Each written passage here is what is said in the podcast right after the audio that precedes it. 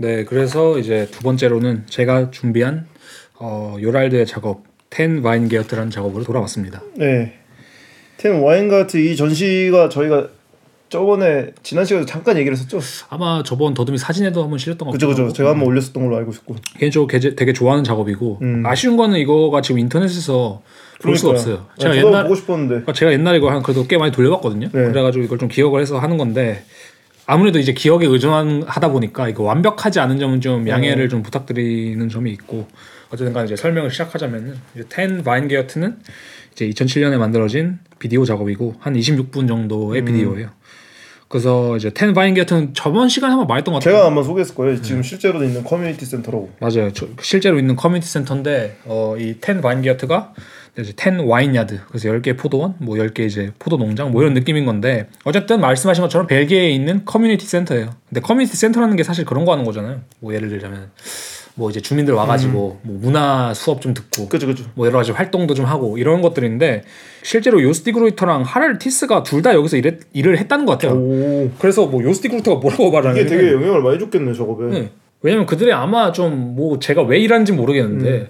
아, 약간 작업 연관에서 좀 이런 것도 있지 않을까? 그럼 어떤 뭐 그런 수도 생각 있죠, 들고? 아니면 어떤 사회 복지의 개념으로 거기서 일을 했을 수도 음. 있는데 그런데 이제 보통 많이 오는 사람들이 이제 요스티 그루트의 말로는 되게 고통받고 좀 소외된 사람들 많이 왔는데 예를 음. 들자면 그런 거 있잖아요. 실패한 예술가, 뭐 은퇴한 요가 강사 이런 되게 사회적으로 좀 불만이 많은 사람들이 거기를 좀 많이 왔다고 하더라고요. 어. 그래서 아마 이제 그런데 많이 등장하는 것들이 아마 그런 거였을 거예요. 뭐 미술 치료, 그죠 그죠. 뭐 아니면 서로 이제 대화하면서 대화 치료하는 세션 이런 거 있잖아요. 뭐 그죠. 알코올 중독자들 모이면 동그랗게 앉아가지고 아 맞아요. 뭐 전- 여기서도 가끔 보이죠. 어, 저는 누구입니다. 뭐 이렇게 하면서 하는 그런 세션들이 많았던 것 같은데 그러니까 이게 보- 그 요스티그루테어 말로는 그냥 거기 있으면은 되게 우울해진대요 사람이 은근히 이게 뭐 치료하는 있으면- 곳이긴 한데 되게 우울한 곳이다. 그치. 그러면서 이제 요스티그루테는 이렇게 말하죠.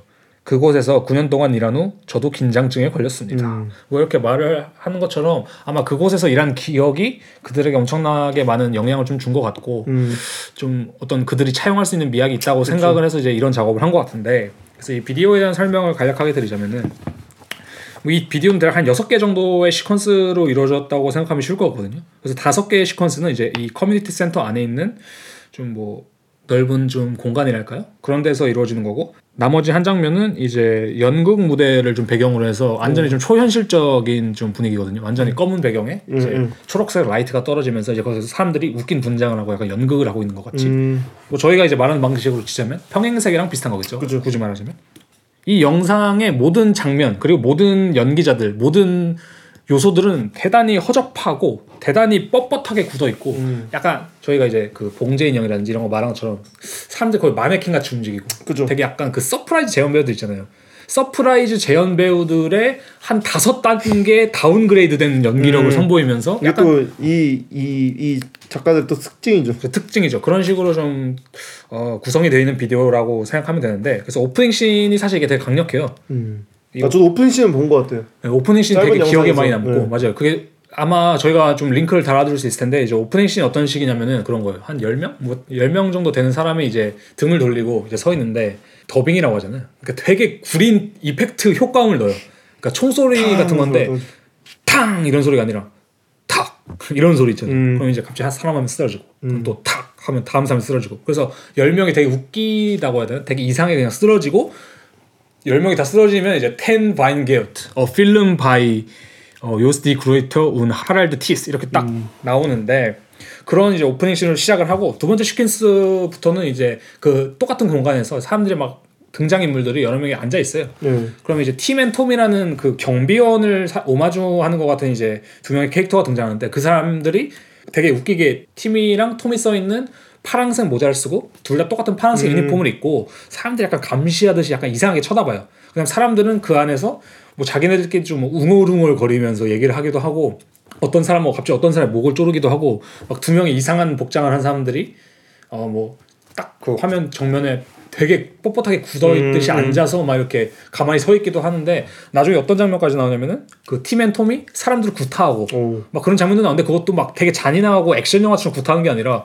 되게 어색하게 있잖아요. 약간. 아 어색하게 딱 어색하게 리허설하는 느낌처럼. 그럼 이렇게 덩덩 소리 나면서 우와 우와 악 악 이런 식으로 더빙이 돼 있어요. 네. 막 그런 식의 장면도 나오고 이제 이런 약간 그 커뮤니티 센터의 공간 안에서 이루어지는 약간의 학대 아니면 예, 서로의 약간 이상한 그 moment들 TMI를 하나 하자면 이 팀 역할을 한 사람이 아마 맞아요. 그로이터의 형이라고 했나요? 에릭 타이스라고 이제 그, 아, 하랄드의 타이스, 하랄드 타이스 하랄드의 형이죠. 어. 근데 그분도 웃긴 게 심리 치료사예요, 그분이. 아 진짜요? 아, 심리 치료사가 아니라 심리 아니, 그 정신의학과 교수 같은 거? 뭐 교수인지 뭐 선생님인지 뭐 이런 이분인 건데 거의 사실 이, 이 작가들의 페르소나예요. 얼굴이 근데 다 되게 나와. 좋아요. 어, 다 나와요. 이런 페이스가 되게 좋고 페이스가 좋고. 연기를 되게 딱 맞게 잘해줘요. 어. 그러니까 아마 이제 작업이건 작업을 하거나 이런 거를 할 때 확실히 많은 자문을 또 구하지 않았을까 그쵸. 좀 이런 생각을 함- 합니다. 음. 그다음 이제 세 번째 시퀀스가 이제 연극신인데 이제 연극신에서는 뭐 어떤 일이 일어나냐면 뭐 저도 정확히 기억 안 나요 이거는. 근데 그냥 사실 아무런 이- 서사가 없어요 이 영상에는. 음. 그러니까 아까 뭐 구타를 한다고 써있는데 이게 뭐 누가 잘못해서 구타하는 게 아니라 지네끼리 있다가 갑자기 구타하고 막 이런 식이거든요. 음. 근데 연극도 그냥 웃긴 분장을 한 사람들이 그 초록색 빛을 맞으면서 막 연극의 무대에 서가지고 뭐 그냥 이상한 짓을 하는 거예요, 굳이 말하자면. 그냥 그런 연극씬이 이루어진 다음에 이제 네 번째 시퀀스에서는 그 커뮤니티 센터 공간 그 안에서 똑같은 공간 안에서 이제 어떤 남자가 되게 약간 이상한 미소를 짓고 아, 이제 이 아저씨 알 것 같아요. 빡빡- 이 아저씨를 제가 아마 사진에 올리지 않았나 싶은데. 맞아요, 그랬어요. 빡빡머리 아저씨가 되게 이상한 웃음을 지면서 있는데 이제 그 아저씨를 처음에 이제 멀리서 잡다가 천천히 zoom in을 해요. 그러면서 이제 한 나레이션이 나오는데 그 나레이션의 내용이 그런 거예요. 그 이 사람이 어떤 이상한 성 도착증을 가지고 있는데 음. 그 사람의 성 도- 도착증이 뭐냐면은 그 자기 주머니 안에 검은색 족제비라고 하죠. 흔히 쓰이는 말로 이제 ferret이라고 말하는 음. 그 애완동물이 있는데 그것을 자기 주머니에 넣고 눌러 죽이면서 물리는 그거에 약간 성적 흥분을 느끼는 사람에 대한 얘기를 해요. 그냥 그런 내용이 있고 real 마이너한 사람.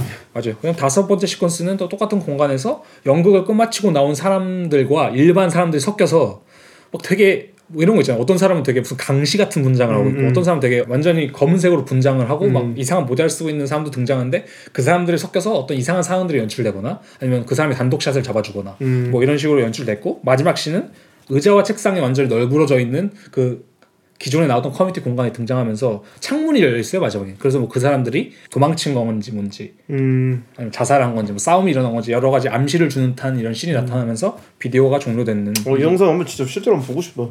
아 이거 정말 보고 봐도. 좀 재밌는데 벌써. 아, 재밌어요 26분이라 사실 그러니까. 엄청 짧은 건 아닌데 그래도 시퀀스 자체 하나 하나가 되게 매력이 좀 있고 음. 어쨌든 간에 어 저는 처음에 이 작업을 할때 좀 많이 좀 충격을 받았거든요 어, 언제 언제 처음 보셨어요? 한 4년? 아, 사연 삼, 사년 어떻게 하다 보시긴 해요? 그 제가 이제 벤스 비엔날레 보고 나서 아, 거기서 이제 아 먼독하네. 그걸 보고 나서 너무 좋다 이. 작가들 그러고 나서 아, 검색을 찾아보다가? 하는데 그때 있었어요 유튜브 비디오가 오. 근데 지금 찾아보니까 그 이게 이제 비공개 영상으로 전환이 됐더라고요 아마 일정 기간 동안만 좀 열어두는 영상이 음. 아쉽네. 아닐까 제가 그 단톡방에 전에 그 근데 예전에 한번 아, 그때는 안 봤어요. 그러니까 링크 올려줬는데 안 보셨더라고요 음. 그래서 그런 작업입니다. 그래서 이 작품을 좀 정리를 하자면은 저희가 이제 블랙 코미디에 대한 얘기를 많이 했었잖아요. 그죠. 제 생각에는 이 작품은 거의 말하자면 이제 한 3중의 블랙 코미디를 좀 담고 있는 작업이라고 생각하거든요. 네. 그래서 첫 번째는 당연히 저희가 말한 것처럼 이제 소외받는 자들 혹은 소외받는 것들에 대한 블랙 코미디를 좀 다루고 있는 것 같은데 뭐 이런 건 사실 잘 드, 드러나죠. 웃긴 그쵸. 분장이라든지 뭐 이제 Tim and Tom 이상한 성적 도착이라든지. 그죠 이상한 성적 도착이라든지 뭐 Tim and Tom이랑 경비원을 이제 그들이 뭐 구타를 한다거나 뭐 음. 이런 장면에서 드러나고 아니면 아까 말하신 그 이상한 성 도착증을 가진 사람이 뭐 기괴한 미소를 띠고 있다거나 음. 아니 거의 거기에 나온 사람들 다 기괴해요. 그죠. 그래서 그거 자체도 사실 자체가 사실 아까 뭐 Ten Weyngaert 그 실제 있는 곳이 막 음. 그런 정신적으로 불안한 사람들이 많이 온다고 했잖아요. 그렇죠. 그다음에 공간 자체도 그냥 좀 이상해요 그죠. 그러니까 되게 깨끗하고 예쁜 약간- 커뮤니티 공간이 아니라 아, 여기 있으면 나도 우울해지겠다 음, 싶을 정도의 음. 그런 공간이라 첫 번째 이 소외받는 것들에 대한 블랙 코미디는 뭐 사실 그냥 드러나는 것이기 때문에 크게 말 안 할 텐데 전 두 번째 세 번째가 좀 그들의 작업을 사실 또 다르게 돌아볼 수 있는 중요한 포인트 같은데 그러니까 두 번째 블랙 코미디가 이제 그거 같아요. 관료주의 혹은 그 커뮤니티 센터라든지 이 사회에 대한 블랙 코미디라고 생각하거든요. 음. 근데 이 커뮤니티 센터라든지 이 관료주의에 대한 그 블랙 코미디를 그들이 되게 풀어나가는 방식이 저는 치료라고 생각해요. 이건 음. 아까 말씀하신 뭐 위생이라든지 우생학이랑도 되게 연관이 될 수 있는 그러니까 되는 걸 수도 있는데 그들이 많이 다루는 주제가 그거거든요.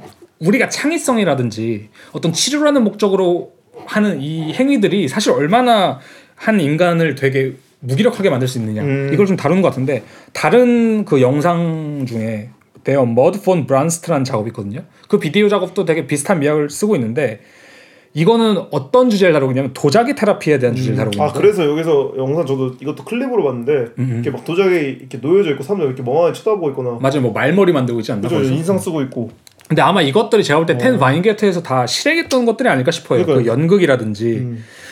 뭐 대화 세션이라든지 뭐 아니면 이런 그 도자기를 만든 세션이라든지 이런 게 아마 다 있었을 것 같은데 음. 아마 거기서 아, 그- 저 Ten Weyngaert 같은 데서 한번 일해야겠는데. 그러니까 그런 데서 좀 어, 아이디어가 너무 좀 잘 근데. 그러니까 그래가지고 이 요랄드는 기본적으로 이런 관료주의적인 센터에서 이루어지는 음. 이 치료라든지 이런 어떤 그 행위들 자체 커다란 의구심을 좀 가지고 있는 것 같아요. 음. 그러니까 예를 들면 아까 그 얘기하셨잖아요. 그 사회복지사가 낙태를 권장했다고. 아, 그죠 그죠. 근데 그런 거랑 좀 비슷한 맥락으로 바라보는 것 같아요. 이 사람들을 모아놓고 그냥 이- 이딴 행위를 하는 게 사실 말이 안 되는 거다. 맞아, 맞아. 좀 이런 식으로 생각하는 것 같은데 그래서 이 작품 그 텐바인게트에서 가장 많이 잘 드러나는 게 뭐냐면은 이 심리치료라든지 혹은 교화에 대한 것이거든요. 네. 그러니까 예를 들면 경비원들이 그들을 구타하거나 뭐 이런 것도 사실 제가 볼 때는 교화의 한 과정이라고 생각할 수 있는 거죠. 방식이죠. 그죠? 그러니까 옛날식 옛날에 방식. 약간 우리나라도 사실 그거잖아요. 체벌 학생들 체벌하는 게 음, 교화 교정의 목적이잖아요. 그죠, 학생부 그죠. 선생님들이 학생부, 학생 지도부, 학생 교장 그 뭐라죠 부장이라고 하잖아요. 그죠 그죠. 그 이름도 학생부인데 역설적으로 학생을 위해서는 하지 않고 그냥 때리고 자식 스트레스 풀라고 하고 다네잘 되라고 하는 거야. 맞아요. 라고 하는 마지막. 딱 한 단어로 함축할 수 있죠. 그거 사랑의 매. 그니까요. 사랑의 묘죠. 그러니까 이게 완전 그들이 말하고자 하는 블랙 코미디가 어떻게 보면 사랑의 매라고 할 수 있을 것 같은데 그러니까 이게 그거 아까 이제 학생부 선생님을 말씀해 주셨는데 약간 전형적인 예시가 그거 같아요 그 그들이 자신의 작업을 얘기할 때 그런 말도 가끔 하거든요 prop art라고 하거나 뭐 음. prop이라고 말을 하는데 제 prop이 뭐냐면은 영어로 이제 연극 소품이라는 뜻이거든요 음. 그러니까 제가 볼 때 그들의 작업은 꽤나 연극적이에요. 특히 비디오가. 근데 그 이유 중 하나가 약간 그들이 연극적인 것을 하고 싶다라는 그 단순한 맥락이 아니라 그들이 그 주인공들 소외받는 자들이라든지 아니면 거기 등장한 캐릭터들을 되게 소품 처럼 다루고 싶어 한다는 생각이 오. 있거든요. 근데 저는 이것이 관료주의적인 관점으로 넘어간다면 이렇게 바라볼 수 있을 것 같아요. 아, 이 사회는 그들을 교화한다는 목적 아니면 학생부 학, 그 선생님이 음. 학생을 교화한다는 목적은 사실 말이 교화지 그들을 자신의 어떤 뭐랄까 이데올로기를 주입시키기 위한 소품으로 보는 거거든요. 그렇죠. 근데 예전에 뭐 그 학교에서 고등학교 때 장학사 오잖아요. 그죠. 장학사 오면 이제 학교 전체 평가 한대 하잖아요. 음, 음. 그때 무조건 두 발 단속 진짜 심해지고 음, 음, 그리고 교복 깨끗하게 입어라. 음, 음. 그리고 선생님의 이제 수업 방식도 약간 달라지거든요. 생글생글 웃으면서 참여 수요, 맞아. 그렇죠, 저희 참여해야 된다. 음. 누가 이따 질문할래라고 심지어 정하게 됐었어요, 저희 때는. 맞아 그런 거 있죠. 그래서 이제 질문할 사람 손 들고 질문하고. 음. 근데 이런 것들이 이제 겉에서 보면은 모험적 학생이겠지만 음. 사실 저희가 뭐 그게 모험적 학생이 되고 싶어서 되는 게 아니라 그죠 그죠. 장학사한테 잘 보이기 위한 학교의 이제 평가 제도 때문인 거죠. 그러니까 아까 그 무한도전 얘기하시면서 그 뒤에 있는 판넬 벽 같은 거 얘기하셨잖아요. 그 네. 배경으로 나오는 벽. 저는 그것을 바라보는 관점이랑 어, 요랄드가 그 등장 인물들을 바라보는 관점이 사실 크게 다르지 않은 것 같아요. 그들은 그냥 어떤 뭐 이데올로기라든지 어떤 사상이라든지 어떤 것을 위한 소품일 뿐이다. 음. 그래서 사실 두 번째로는 이 관료주의적인 사회에 대한 블랙 코미디를 담고 음. 있다고 볼 수 있을 것 같고 그다음 세 번째가 저는 또 의외로 이게 되게 중요하다고 여겨지는 부분인 것 같은데 예술에 대한 블랙 코미디를 생각하거든요. 그러니까 예를 들면은 전 요랄드의 작업 전반이 사실 이 예술에 대한 블랙 코미디도 같이 가미가 되어 있는 것 같아요. 그러니까 네. 저희가 아까 전 작업 얘기했을 때 그런 말 했잖아요. 왜 어떻게 조진 전시, 구린 전시를 만들 수 있을까? 음. 라고 했을 때 저는 이게 약간 그들이 가지고 있는 좀 가장 고유하고 근본적인 생각 같아요. 음. 뭐냐면은 창의적이고 예술적인 어떤 작업, 아까는 그것을 치료라고 얘기했고 테라피라고 얘기했지만 음. 예술 전시라는 것 자체가 사실 효과적인 구원을 사람들한테 제공하는 것 자체에 대해 반박을 하는 거거든요. 그치. 그러니까 예를 들면 저희도 가끔 그런 거 비판하잖아요. 되게 너무 계몽주의적이거나 그죠. 너무 설명적인 작업이 전시 공간에 걸려 있는 것 자체가 나는 위선이라 생각한다. 음. 라고 했을 때 요랄드도 저는 비슷한 좀 스탠스를 가지고 있는 것 같아요.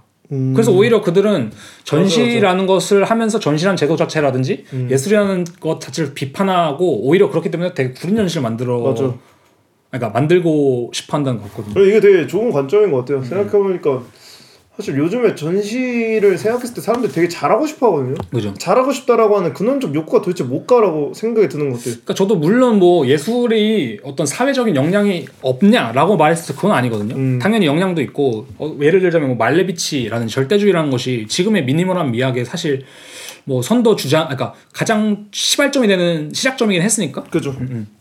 그런 것을 때 영향이 없다고 말할 수는 없는데 다만 그들이 꼬집고자 하는 부분은 뭐 이- 당연히 그렇지 않은 부분도 있지만 그런 부분도 대단히 많다고 음. 그걸 꼬집는 거죠. 그러니까 예를 들면 그들이 어, 이런 예술에 대한 블랙 코미디를 한다고 우리가 들여다볼 수 있는 그 근거 중 하나가 몇 가지 예시를 들어주자면은 뭐 이거 Dreißig Jahre der Kunst 그러니까 30년의 예술이라는 전시를 했었잖아요. 그게 민셴에서 했었던 전시인데 여기서 표방하는 것도 완전히 구리고 전형적인 디스플레이거든요. 맞아, 맞아. 그런 것도 있고 MoMA에서 열렸던 Fine Art전 이것도 제목에서 아 맞아요 이것도 봤었죠. 어, 그 뭐마- 수채화들 전시한 거. 어, 완전 이제 그 제목을 써서 볼 수 있듯이 예술에 관련된 그 음. 메타 예술적인 전시고 이제 아까 말한 이제 포르티쿠스에서 열린 그 White Suprematism 그 절대주의에 대한 어떤 음. 그 블랙 코미디고 그다음에 이제 WIELS Contemporary Art Center에서 열린 The Absent Museum도 어떻게 뭐 제목에서 딱 그게 드러나죠. 메타 예술적이라는 측면이 있다는 게. 음. 그다음 더 나아가서 이거 다, 이것이 단순히 예술이라는 영역에서만 국한되지 않고 판텔레리아라는 전시가 있거든요. 이게 이제 이자벨라 보톨치에 했었던 전시인데 아 예 봤어요. 온도계 습도계 이렇게 달려 있는 거. 네, 여기서 그들이 블랙 코미디를 하고 싶어하는 건 되게 시각 정보체계거든요. 보면 온도계나 습도계 같은. 그래서 그런 것들 자기 되게 항상 보면 객- 객관적 수치에 의심을 그죠. 하는 사람들이네. 맞아 객관적 수치라든지 객관적인 어떤 것을 대단히 의심해서 음. 온도계, 습도계 이런 거를 자신들이 그냥 대충 그려놓다 든지 아니면 어떤 그럴싸하게 만들어 놓는다든지 음. 그런 것도 있고 마니에라에서 요번에 열린 그 하랄드 타이스의 개인전에서도 PIIP라는 자동차를 만드는데 그것도 전형적인 자동차 디자인이 아니라 되게 웃기게 만들어 놓은 자동차를 음. 한다 그러니까 만들어 놔서 어 그 어떤 디자인이랑 영역까지 되게 블랙 코미디를 펼치는 모습까지 음. 있는 것 같아요. 근데 요번에 그 본에서 Ernsthaft 저 전시 봤죠. 봤죠. Ernsthaft 전시. 거기서 저희가 이제 저는 이제 사실 거기서 처음으로 라이브로 요랄드 작업 몇개 봤고 음, 음. 그리고 진짜 인상 깊었던 작업이 또 그 폭탄 그거잖아요. 그래서 폭탄 그거 딱 그걸 드러내는 거죠. 폭탄도 어떻게 보자면 그 시각 정보체계거든요. 작업이에요 사실 내 거였으면 좋겠다. 맞아 거기 나오는 LED라든지 그 스위치라든지 키보드를 박아놓잖아요. 키보드가 진짜 키보드 웃겼네. 캡이라고 하죠. 네. 그걸 박아놓는데 그것도 사실 다 시각 정보체계라는. 거- 거거든요. 거기에 있는 작업들이 뭐 quality적으로 따졌을 때 사실 quality가 의도적으로 구린 작업들도 많았잖아요. 음, 음, 근데 재밌던 건 어쨌든 그 거기서 작업들이 하모니가 되면서 맞아요. 아니, 너무 생뚱맞잖아요. 일단 그 사실 저희가 갔던 이 Ernsthaft란 전시의 컨셉이 그렇지. 앞에 컨셉도 웃겼었어요. 코넬 아일랜드라고 하는 코니 아일랜드. 코니 아일랜드를 뭐 표방하면서 서커스적인 무대로 시작을 하는 곳이다. 거기는 제가 옛날에 그거 코니 아일랜드 관련 영상 보내준 거 기억하세요? 뭐였죠? 거기서 코니 아일랜드 이제 유튜브에 있는 건데 코니 아일랜드가 되게 웃긴 곳인데 미국에 있는 곳이. 네, 미국에 있는 곳. 그래서 거기 가서 사람들이 인터뷰하는 건데 거기는 할아버지가 대낮에 여름에 스키 그거 바. 어, 스키 그걸 한쪽만 하고 막 이렇게 막 스키 타고 다니거든요, 약간. 거리에서? 어 그런 아, 식으로. 뭐 봤던 거. 뭐 그런 식의 거리인데 아마 어. 그런 것들 이제 표방한 거죠. 말도 안 되는 네. 그런 상황들이 일어나는 곳으로. 음. 그래서 제가 볼 때는 이런 이제 메타 예술적인 측면이 그다음 예술에 대한 그들의 블랙 코미디라는 측면이 음. 그들이 일부러 아마추어리즘 적이고 되게 허접한 전시 그 전시를 구상하는 그 기본적인 모토라고 좀 생각을 해요. 음, 왜냐면 그들의 입장에서 전시는 잘하면 잘할수록 구린 거거든 사실. 음. 음. 그렇지, 그럴 수 있지. 그래서 더 사실 위선적인 거고. 역설적인 걸 수도 있고 어, 좀. 위선적인 거고. 음. 그래서 제가 볼 때는 전반적인 미학이 좀 이런 데서 나온 게 아닐까. 음. 그래서 제가 이거 여러 가지 좀 글을 찾아보다가 이제 아마추어리즘 관련된 글이었는데 거기서 이제 이어롯이라는 평론가가 있거든요. 네. 근데 그분이 이제 자신의 글을 쓰면서 이제 찰스 젠크스와 네이선 실버가 쓴 Adhocism 임시 변통과 즉석 제작의 미학이라는 책에 나온 한 구절이 있는데 이게 약간 메타 전시적인 측면을 좀 드러내주는 것 같아서 한번 좀 가져왔어요. 네. 한번 읽어드릴게요. 세심하게 통제된 실험에서 한 연구자 집단은 지능 지수가 비상하게 높고 가장 귀족적인 설치류로 특별하게 기른 한 무리의 천재 쥐를 전달받는다. 이 쥐들의 조상은 모두 미로 통과 방식을 빠르게 습득하여 뛰어난 기록을 보유하고 있다. 이것이 대단히 지적인 쥐의 한 특징이다. 한편 또 다른 집단의 연구자들은 멍청한 쥐를 받는다. 두 과학자 집단은 물론 객관적인 연구 방식을 교육받고 주관적 요인이 개입되지 않도록 밤낮으로 쥐를 보호했다. 실험이 시작되자 예상대로 천재 쥐들은 바보 쥐들을 상당한 차이로 앞질렀다. 두쥐 집단이 구분되는 사실상의 차이는 무엇인가?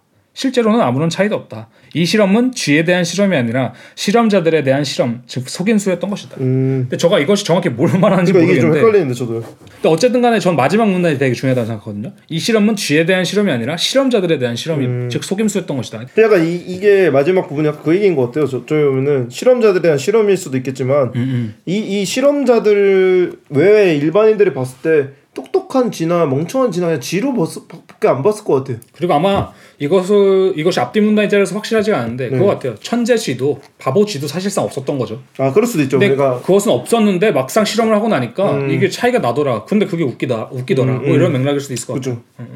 그래서 아무튼간에 이것이 좀 아, 뭔가 메타 예술적인 측면을 바라볼 수 있는 것이지 않을까. 사실 어떤 작업이 잘 전달하고 말고의 차이는 없을 수도 있어요. 그죠 그죠. 어, 이 작업은 진짜 이 주제에 대해서 미치게 잘 전달했네. 그딴 차이는 없을 수 있어요. 저도 요새 아마추어리즘 되게 관심이 생기고 있거든요. 음, 음, 근데 사실 아마추어리즘의 단어의 시작은 스포츠에서 음. 나온 스포츠죠 거예요. 사실은. 사실은 스포츠는 가장 객관적인 수치가 나오는 거잖아요. 누가 더. 빠르고 누가 더 높이 뛰고 뭐 이런 식인데 아마추어리즘은 이제 거기서 승부를 안 따지고 즐기는 자들이라고 하는데 음, 요랄드 작업이 어떻게 보면 그런 식인 것 같아요. 맞아요. 그러니까 이미 거기서 열심히 뛰고 있는 현대 예술가들한테 음, 굳이 안 뛰어도 되는데 이러면서 예술은 그게 아닌데라고 말하고 있는 느낌도 있고 그러니까 맞아. 어차피 네가 천재지라고 생각하는 거 그닥 천재지 아닌데 음, 네가 천재지라고 생각해보다 그냥 지야. 그냥 질 뿐인데 어, 어, 좀 속보 있네. 좀 더 빠른 지인 거야. 그러니까 뭐- 근데 이게 정확한 비유인 게 그거네요. 우리가 어- 아까 말했지만 아까 저희가 그 우생하게 얘기하면서 그런 얘기했잖아요. 뭐 좋은 재료와 좋은 뭐 컨셉과 음. 뭐 좋은 형식과 좋은 전시장에서 하면은 좋은 전- 뭐 예술 작품이 탄생할 것이다. 뭐 이런 식으로 생각하는데 사실 그게 우리가 천재지라고 믿고 있는 거거든요. 그지 그지 그러니까 우리는 그냥 천재지라고 그것을 믿고 있는 실험자들인 거잖아요. 그지. 다만 그런 것들은 존재하지 않아. 더 멀리서 관조했을 때 그냥 어. 아, 이 기껏해야 뭐 그거지 이러면서 약간 약간 그것도 있는 허무주의적인 것도 있고 그러니까 결국 우리가 볼 수 있는 것은 실험자의 attitude일 그죠 뿐이지. 그지 그지 그 천재지고 나발이고 그런 음. 게 아니다. 뭐 이렇게 좀 바라보는 어떻게 보자면 좀 비관적인 뭐 음. 이런 좀 측면일 수 있는데 어쨌든 간에 이런 측면이 요랄드의 작업의 전반을 사실 이루고 있는 블랙 음. 코미디적인 명-. 맥락이 아니겠느냐. 좀 이런 생각을 좀 해봤어요.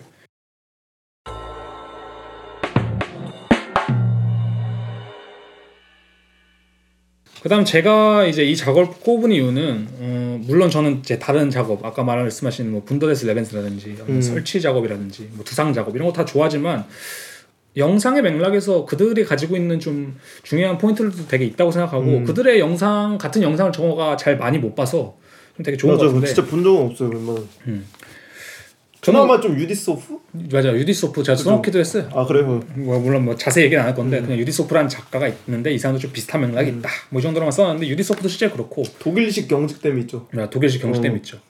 원래 우리나라에는 딱히 그런 게 잘 없는데 요번에 김성환 작가였나요? 네. 그 밤의 기스라고 이제 전시하신 분이 있는데 그분도 약간 그런 느낌이 나는데 근데 그분은 좀 더 뭐랄까 저희 거기서 봤던 거 말하시는 건가요 리움에서 아닌가요 리우면서 없었던 것 아, 같은데 아무튼 그분의 작업 근데 조금 다른 거는 이제 뭐 특유의 예술적인 느낌은 있는데 좀 더 어 그 예술 자체 에 국한된 내용이 있다. 음. 아니면 시각적인 실험들이 많다. 뭐 이 정도 느낌이랑 좀 다르긴 해요. 그래서 저는 우선 첫 번째로 그런 얘기를 좀 해보고 싶어요. 우선 예술 필름이란 게 있다면 무엇이 어떤 비디오라든지 음. 영상을 예술 필름으로 만드는가, 아니면 예술스러운 필름으로 만들까, 무엇이 그걸 상업 영화 음. 이런 거랑 좀 구분 지을 수 있을까, 아니면 예술 영화라는 게 있다면 무엇이 다르길래 그것이 상업 영화와 구분될까라고 생각했을 때 저는 어 단순하게 말하면 그거 같아요. 비디오의 언어로 말을 하고 있느냐. 그러니까 한마디로 말하면 내가 말하고자 하는 어떤 것이 비디오적인 언어, 비디오의 음, 언어 아니면 영상의 언어를 빌려서 아니면 그것이 얼마만큼 영상의 언어로 치환됐느냐 음. 이렇게 좀 생각할 수 있을 거거든요. 간단한 예시로는 좀 그런 게 있을 것 같은데 그 아니에스 바르다의 이삭 죽는 사람들과 나 있잖아요. 그죠, 저희가. 가끔 언급을 했었는데 저는 이 영화가 되게 재밌다고 생각하는 게 뭐냐면은 그거거든요. 아 이- 이런 뭐 불쌍한 사회 계층의 사람들이 있구나. 뭐 이런 사람들이 와서 뭐 감자를 주워 먹는구나. 이런 게 전 재밌는 게 아니라 그런 점 같아요. 아니에스 바르다 자체가 사실 거기서 비디오로 이삭을 줍고 다니는 사람이거든요. 어 그쵸 그쵸 그러니까 제가 느끼는 감정은 그러니까 이게 그 사람이 이삭 줍는 사람들을 위한 취재라는 게 아니라 그 사람이야말로 비디오 이 핸드 카메라를 들고 다니면서 어 저기 사회 변두리에 있거나 아니면 음, 어떤 맞아요 맞아요 그런 소외계층 사람들을 맞아. 오히려 자신들이 줍고 있는 거잖아요. 근데 그것이 약간 역설적으로 오버랩 되잖아요. 맞아요 그러니까 이 이삭 줍는 사람들에서 저- 전반적인 주제가 그거잖아요. 누군가가 이제 농사를 짓고 버린 남은 것들 그쵸 남은 그 쓰레기 같은 맞아. 야채들을 누군가들이 와서 집어 먹어간다. 맞아 그 사람들은 뭐 불쌍한 사람들이다 뭐 이렇게 바라볼 수 있는데 이것이 한 번 더 중첩되고 비디오 자 그 비디오를 찍는 과정 자체가 형식화되면서 맞아 아 아그네스 바르다가는 이 사람들과 거의 비슷하게 그 사회에서 잊혀진 이 존재들을 죽고 다니는 사람이구나 음, 이런 맥락이 합쳐지면서 다니고 어. 막 그러죠 그, 저는 그래서 이 영화가 되게 가치가 있는 맞아, 영화라고. 좀 느끼고 진짜 좋은 영화죠 이것이 그래서 좀 예술적인 필름이라고 말할 수 있지 않느냐. 음. 어떤 우리가 말하는 단순히 뭐 내러티브라든지 뭐 서사라든지 뭐 대사라든지 이런 것을 통해서 어 자신의 메시지를 전달하기보다는 자신이 이미 나도 실험자일 뿐이다.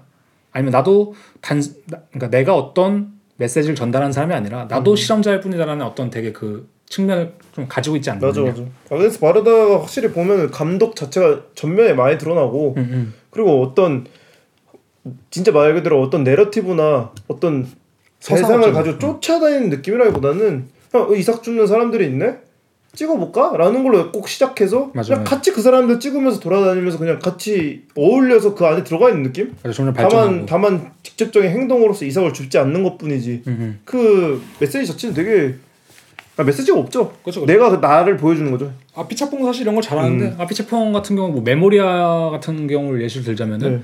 그뭐 영화에 쓰이는 사운드 자체에 대한 어떠한 그 메타적인 부분이 있고 음. 그러니까 내가 어떤 메시지를 전달해야 겠다 내가 뭘 해야겠다 이게 아니라 그냥 이 영화 사운드라는 것을 어떻게 비디오화 시킬 수 있을까? 음. 뭐 영화화 시킬 수 있을까? 뭐 이런 식으로 좀 많이 고민을 하는 것 같고. 그런 거를 그런 것을 봤을 때 제가 볼 때는 어 이 예술을 어떤 전달의 매체라기보다는 어 어떤 형식화의 매체로 보는 게 저는 예술 필름이 되는 일종의 기준이 아닐까? 꽤 좋은 기준이 아닐까? 그래서 이건 약간 유명한 그 문장으로 대체하면 이렇게 말할 수 있겠죠. 태도가 작품이 될때 그러니까 그거 있잖아요. 그 when attitude becomes form. 음, 이게 이제 하랄드 제만이 1969년에 이제 쿤스 베른 쿤스탈레에서 기획한 전시의 이름인데 뭐 이것이 아마 어 우리가 지금 현재 가지고 있는 예술관을 가장 잘 표현해주는 단어가 아닐까. 그래서 이제 요랄드 작업에 등장하는 좀 요소들을 몇 가지 살펴보면 첫 번째로 저는 이거라고 생각하거든요. 아까 이제 아까 저희가 이제 분더데스 레벤에서 얘기했잖아요. 그 이것은 너무 뭐- 뭐가 많이 있는 전시지만 사실 아무것도 없는 전시다. 저는 이것이 이거를 생각하거든요. 정보 전달이 없는 영상. 음. 그러니까 탈 내러티브 혹은 탈 언어라고 생각하는데 뭐 실제로 마틴 헤어버트라는 비평가가 뭐 이런 말을 하긴 했더라고요. 플랑드르 출신의 영화 제작자들이 비교적 비논리적인 암시의 영역을 추구한다. 실제로 그래서 뭐 그들이 네덜란드 어권을 쓰는 그 벨기에 사람들이니까 아마 그 여러 영향이. 좀 있을 것 같은데. 그죠. 저는 이 암시라는 거 비논리적인 암시? 저는 이것이 사실 요랄드 작업을 좀 잘 설명해 준다 고 생각해서 가져온 구절이긴 한데 제니퍼 크란신스키가 또 이제 요랄드 작업을 설명해서 뭐 이런 걸 쓰기도 했어요. 연기자들의 행동은 인형, 도플갱어 그리고 PTSD 혹은 post language 더 나아가 post human으로까지 보이는 듯한 괴상한 영혼들을 더듬거리는 듯하다. 여기서도 이제 post language란 말이 나오고 post human이란 말이 나온 듯이 제가 볼 때는 그들의 영상이나 그들의 작업의 가장 큰 특징이 언어적인 특, 맞아. 특 성을 좀 뛰어넘어 있어요. 맞아. 근데 이게 post라는 게 중요한 거거든요. 그러니까 굳이 말하자면 anti language라기보다는 post language라는 게 중요한 것 같은데 이제 Wunder des Leben이라든지 이 비디오에서도 이 비디오라든지 그들의 전반적인 작업에서 가장 많이 등장하는 것들이 사실 언어거든요. 그죠, 그죠. 그러니까 언어적인 게 사실 되게 중요해요. Wunder des Leben이라는 그 단어 자체도 사실 되게 중요한 거고 그들이 말하는 뭐 Ten Weyngaert라든지 아니면 거기서 그들이 사용하는 더빙이라든지 음, 나레이션이라든지 이것이 철저히 언어적이거든요. 음, 근데 이것들이 왜 post language적이냐 아니면 탈 언어적이냐라고 말할 수 있, 는 점은 제가 볼 땐 그거 같아요. 그것들이 정보를 전달하고 있는 척, 그러니까 되게 언어적인 척을 하고 있지만 사실 아예 언어적이지가 않고 아, 무런 언어가 정보를 전달하지 않거든요. 아까 말한 것처럼 그 판텔레리아라는 전시에 그들이 그린 온도계라든지 뭐 습도계 같은 장치들이 무엇인가를 꼭 전달해 줄 것 같은데 아예 전달하지 않고 그들의 나레이션이나 더빙이 무엇인가 되게 실제적이거나 기능적인 역할을 할 것 같지만 그다지 기능적이고 효과적이지도 않거든요. 그죠, 그죠. 그러니까 영화에서 보통 효과음을 사용한다면은 그런 게 있잖아요. 현실의 사운드와 되게 비슷하게 구현을 해야 된다든지 맞아, 맞아. 뭐 총소리가 있으면 영화에서는 오히려 최대한 리얼리티하게 하려고 하죠. 그죠 그죠 되게 실제를 맞아요. 많이 표방을 한다고 해야 될까 맞아. 뭐 그런 게 있는데 그들의 장치는 진짜 세상 끝까지 언어적인 척을 해요 제가 볼 맞아, 때는 맞아. 가장 정보 전달 적인 척을 하고 아까 말한 이제 그 폭탄물 있잖아요 그 폭탄물도 가장 폭탄물적인 척을 하고 있는데 폭탄이 가질 수 있는 건 다 가지고 있거든요. 저 폭탄이 가지고 있는 다 가지고 있는데 깜빡이는 램프라던가 음, 스위치라던가 버튼이라던가. 근데 사실 아무 정보도 전달하지 않잖아요 아 저는 이게 되게 아, 진짜 잘 표현한 게 저는 제가 좋아하는 옛날 게임 게덴프도 있잖아요. 응, 응. 거기 무기들 있잖아요. 그죠 저는 그 무기에서 뭔가 찾아내려고 했는데 못 찾았거든요. 응, 응. 이미 먼저 찾아낸 느낌이에요. 맞아 맞아 뭔가. 어떤 그 무기를 거기서 이제 누가 이렇게 공격하려고 하는데. 그거 이제 거기서 안에서 쓰이는 전혀 쓸모없는 언어 없는 그냥 그 역할이거든요. 맞아 맞아 그냥 무기지만 무기가 아닌 듯한 느낌 있잖아요. 아니 그 아까 분더데스 레벤에서도 오디오 가이드가 나오잖아요 네. 근데 그것도 가장 언어적이고 가장 설명적인 포맷이거든요 근데 전혀 쓸모없지. 전혀 사실 쓸모가 없잖아. 그지. 그러니까 여기서 아, 그텐 바인게어트에서도 아까 계속 말했지만 나레이션이나 더빙이란 거는 진짜 부차적으로 붙는 사실 가장 설명적인 어, 매체잖아요. 그러니까. 그 더빙이란 것도 보면은 이게 특정 언어를 못하는 사람들을 위해서 더빙을 하는 거잖아요. 그죠. 근데 그런 것을 봤을 때 어, 이런 것들이 어떤 이해를 돕거나 뭐 정보 전달을 해야 되는 매체인데 사실은 그것을 이미 뛰어넘어서 아무것도 하지 않고 있다는 점이 저는 그들 작업에 계속 공통적으로 등장하는 특징 같아요. 맞아. 이거는 확실히 다른 게 어떤 정물화를 본뜬 조각상을 만드는 느낌이 아니라 음. 어떤 뭔가 있어요 눈앞에. 맞아. 조, 조각상은 조각상으로 인식되기 때문에 그거에 대해서 어떤 언어를 차- 일부러 찾으려 하지 않거든요 우리가. 음, 음, 근데 이제 요랄드 작업은 뭔가 얘기하려고 하는 것 같은데 얘기를 얘기해. 해 그리고 심지어 어, 어. 근데 아무것도 없어. 맞아. 되게 약간 디지털적이에요 사실. 그러니까 이게 뭐냐면 그런 거예요. 가장 그럴싸한 무엇인가를 보여주는데 그러니까. 가장 그게 아니야. 그러니까. 이게 말이 좀 어려운데 그들이 표방하는 좀 방식이 좀 그거 같긴 해요. 그럼 예를 들면은 덴마크 Kunsthal Aarhus에서 열린 Konkurs Experten 같은 그 전시도 보면은 이게 그게 그 전시거든요. 그래서 그 42개 머리 모형이 이제 있고 그 밑에 이제 머리 모형마다 글귀가 써 있고 그 전시장 가운데 이제 카탈로그가 비치되어 있는데 거기도 이제 약간 그 분더데스 레벤스에서 나오는 그 오디오 가이드 같은 거거든요. 음, 그 되게 쓸모없는 이게 머리 두상에 대한 약간 그 바이오그래피가 적혀 있다고 말해요. 바이오그래피가 한글말로 뭐냐?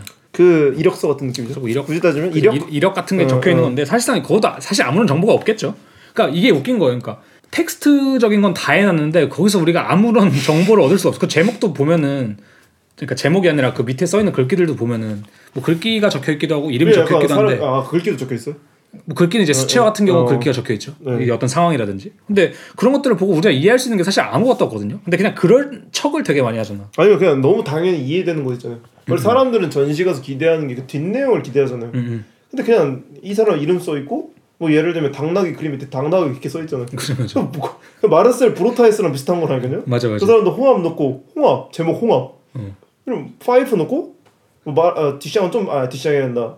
누구죠? 마그리트는 좀 다르겠지만 이것은 파이프가 아니다라고 했지만 음, 음. 뭐 그런 식의 연출 방식이죠. 그래서 제가 볼 때는 이것도 약간 관료주의적인 그 형식을 따르는 것 같아요. 그치 그치. 그러니까 뭐 그런 거 많잖아요. 그 관료주의 안에서 되게 그 쓸데없이 정보 전달이랍시고 전혀 불필요한 행동들을 한 게 많잖아요. 뭐 예를 들면은 어떤 서류가 있다 치면 그 서류를 어떻게 보관하기 위해서 서류를 스캔을 한 거를 다시 뽑아가지고 그것을 다시 걸어놓고 막 이런 거 있잖아요. 일본식. 그런 식의 이상한 과정들을 약간 그러니까 아무런 의미 없는 이상한 과정들을 약간 보여주는 것처럼 그쵸, 그들도 약간 그들의 작업이 전반적으로 post language적이라고 말할 수 있는 게 대단히 language적인 걸 말하지만 아무것도 사실 말하고 음. 있지 않다. 전 그런 의미에서 이것도 어떻게 보자면 정보에 대한 블랙 코미디가 음. 아닐까. 좀 이런 게 있는데 저는 그래서 그런 것도 있는 것 같아요. 왜 그들 작업이 근데 조금 재밌을까? 이걸 생각했을 때 정보 이론이라는 게 있더라고요. 오. 이게 약간 그 침착맨 옛날 그 연애의 과학이라는 그게 있어요. 그 궤도 민수 씨가 나와서 하는 오. 거에서 정보 이론이란 걸 말하는데 갑자기 생각나서 가져왔는데 이게 우리가 정보를 받아들일 때 정보가 지니는 의외성에 큰 변수를 준다고 하더라고요. 오. 예를 들면 그런 거예요. 잘생긴 사람한테 가서 잘생긴다 하면은 아 그냥 어 다, 아무런 사실 그게 없는데 잘생긴 사람한테 가서 못생겼다고 하면 되게 의외라고 생각하고 그치. 되게 또 귀가 쫑긋 열리는 거죠. 그러니까 이런 거 많지 막 미녀가 있으면은 미녀한테 막 대하면은 어 저를 이렇게 대한 건 처음이에요. 돈이 많은 여자가 어. 있다. 뭐 돈이 많은 여자한테 가서 막 막대하면 많은 여자가 어 나 이런 사람 아닌데 이런 그치. 대우받는 건 처음이야. 이런 것처럼 약간 우리가 어떤 아무리 그것이 대단한 지식이라도 되게 그냥 그게 우리한테 너무 익숙한 거면 사실 그치. 그 재미를 못 느낀다고 하더라고요. 근데 제가 볼 땐 요랄드 작업도 보면은 그러니까 우리가 말하는 반전미가 응, 응. 그런 데서 나오는 거잖아요. 맞아. 얘가 당연히 이렇게 할 줄 알았는데 안 하는 거. 음, 맞아. 근데 제 생각 그 절대주의랑 뭐 이런 것도 좀 생각을 해봤을 때 가장 완벽하다고 생각하는 어떤 것에 음. 가장 추잡한 짓을 해놓으니까 그치. 되게 우리가 정보적으로 맞아. 의외성을 느끼는 게 아닐까? 좀뭐 이런 생각을 좀 해봤는데 맞네요. 이 정보 전달이라는 그 맥락 안에서 좀 이런 얘기를 좀 해보고 싶은데 그 보레스의 지도라는 게 있거든요. 음. 이게 뭐냐면은 보레스가 쓴 과학적 정확성에 관하여라는 이제 짧은 글에 나오는 이제 구절인데 제국의 지도학은 너무 완벽해 한 지역의 지방이 도시 하나 하나의 크기였고 제국의 지도는 한 지방의 크기에 달했다. 하지만 이 터무니없는 지도에도 만족 못한 지도 제작 길드는 정확히 제국의 크기만한 제국 전도를 만든, 만들었는데 그 안에 모든 세부는 현실의 지점에 대응했다. 지도학에 별 관심이 없었던 후세대는 이 방대한 지도가 쓸모없음을 깨닫고 불순하게 그것을 태양과 겨울의 혹독함에 내맡겨버렸다. 서부의 사막에는 지금도 누더기가 된 그 지도가 남아 있어 동물과 거지들이 그 안에서 살고 있다. 온 나라의 지리학 분과에 다른 유물은 남아 있지 않다. 오. 그러니까 이게 뭐냐면요, 그거거든요. 지도라는 것이 정보 전달 매체잖아요. 그치. 어떻게, 보자면. 근데 그것은 현실을 그대로 표방하는 순간 쓸모가 없는 거거든요. 음. 그러니까 예를 들면 그런 거죠. 우리나라만한 지도가 우리나라에 딱 놓여 있으면 그게 무슨 의미가 있냐는 거예요. 그치. 직접 가, 가볼 수도 없고. 그치 그치. 근데 제가 볼 때 이 요랄드가 좀 선택하는 미학 자체가 이 보르헤스의 지도 같아요. 음. 예를 들면 너무 나도 그것처럼 만들어 놓거나 맞아 맞아. 너무 나도 그 제국의 크기만한 지도를 만들어서 음. 오히려 그거 자체가 되게 쓸모 없음을 보여주는. 분더데스 레벤도 딱 그렇잖아요. 그만한 말 법한 그큰 쿤스탈레 윈에서 40개 그걸 놓고 블록을 놓고 거기 400개 드로잉을 놓고 거대한 대규모라서 뭔가 있을 것 같지만 너무나 그냥 그럴싸하기 때문에 필요가 없어지는. 그러니까 그거잖아. 제국의 지도, 그러니까 제국의 크기만 한 지도야말로 사실 정말로 무엇인가 너무 많은데 무- 그렇죠. 사실 아무 쓸모도 없는 거잖아요. 그렇죠, 그렇죠. 그런 맥락에서 약간 좀잘 맞는 음. 좀 예시지 않을까. 그래서 한번 좀 생각을 해봤는데 뭐 이런 거는 요즘 약간 디지털적인 맥락에서도 많이 좀 음. 논의가 되는 부분이 있는 것 맞아, 같더라고요. 그래서 한번 좀 생각해 보시면 좀 좋을 것 같고. 그다음에 그들의 영상에서 좀 전 중요하다고 또 생각하는 다른 요소가 그거거든요. 바보 같은 영상. 음. 근데 이 바보 같은 영상이란 건 그냥 제가 지은 이름인데 저는 좀 그거 같아요. 약간 그들의 영상을 바보 같다고 바라볼 때 이런 거거든요. 예를 들면 짐 자무시 영화 패터슨이라는 영화 아세요? 네, 저 봤죠. 근데 그것이 이제 아마추어리즘에 대한 것을 좀 다루고 있는 맥락이 있다고 생각해요. 제가 볼 때는 음. 이제 되게 일상성에 대한 내용도 있고 아마추어리즘에 대한 내용도 있는데 음.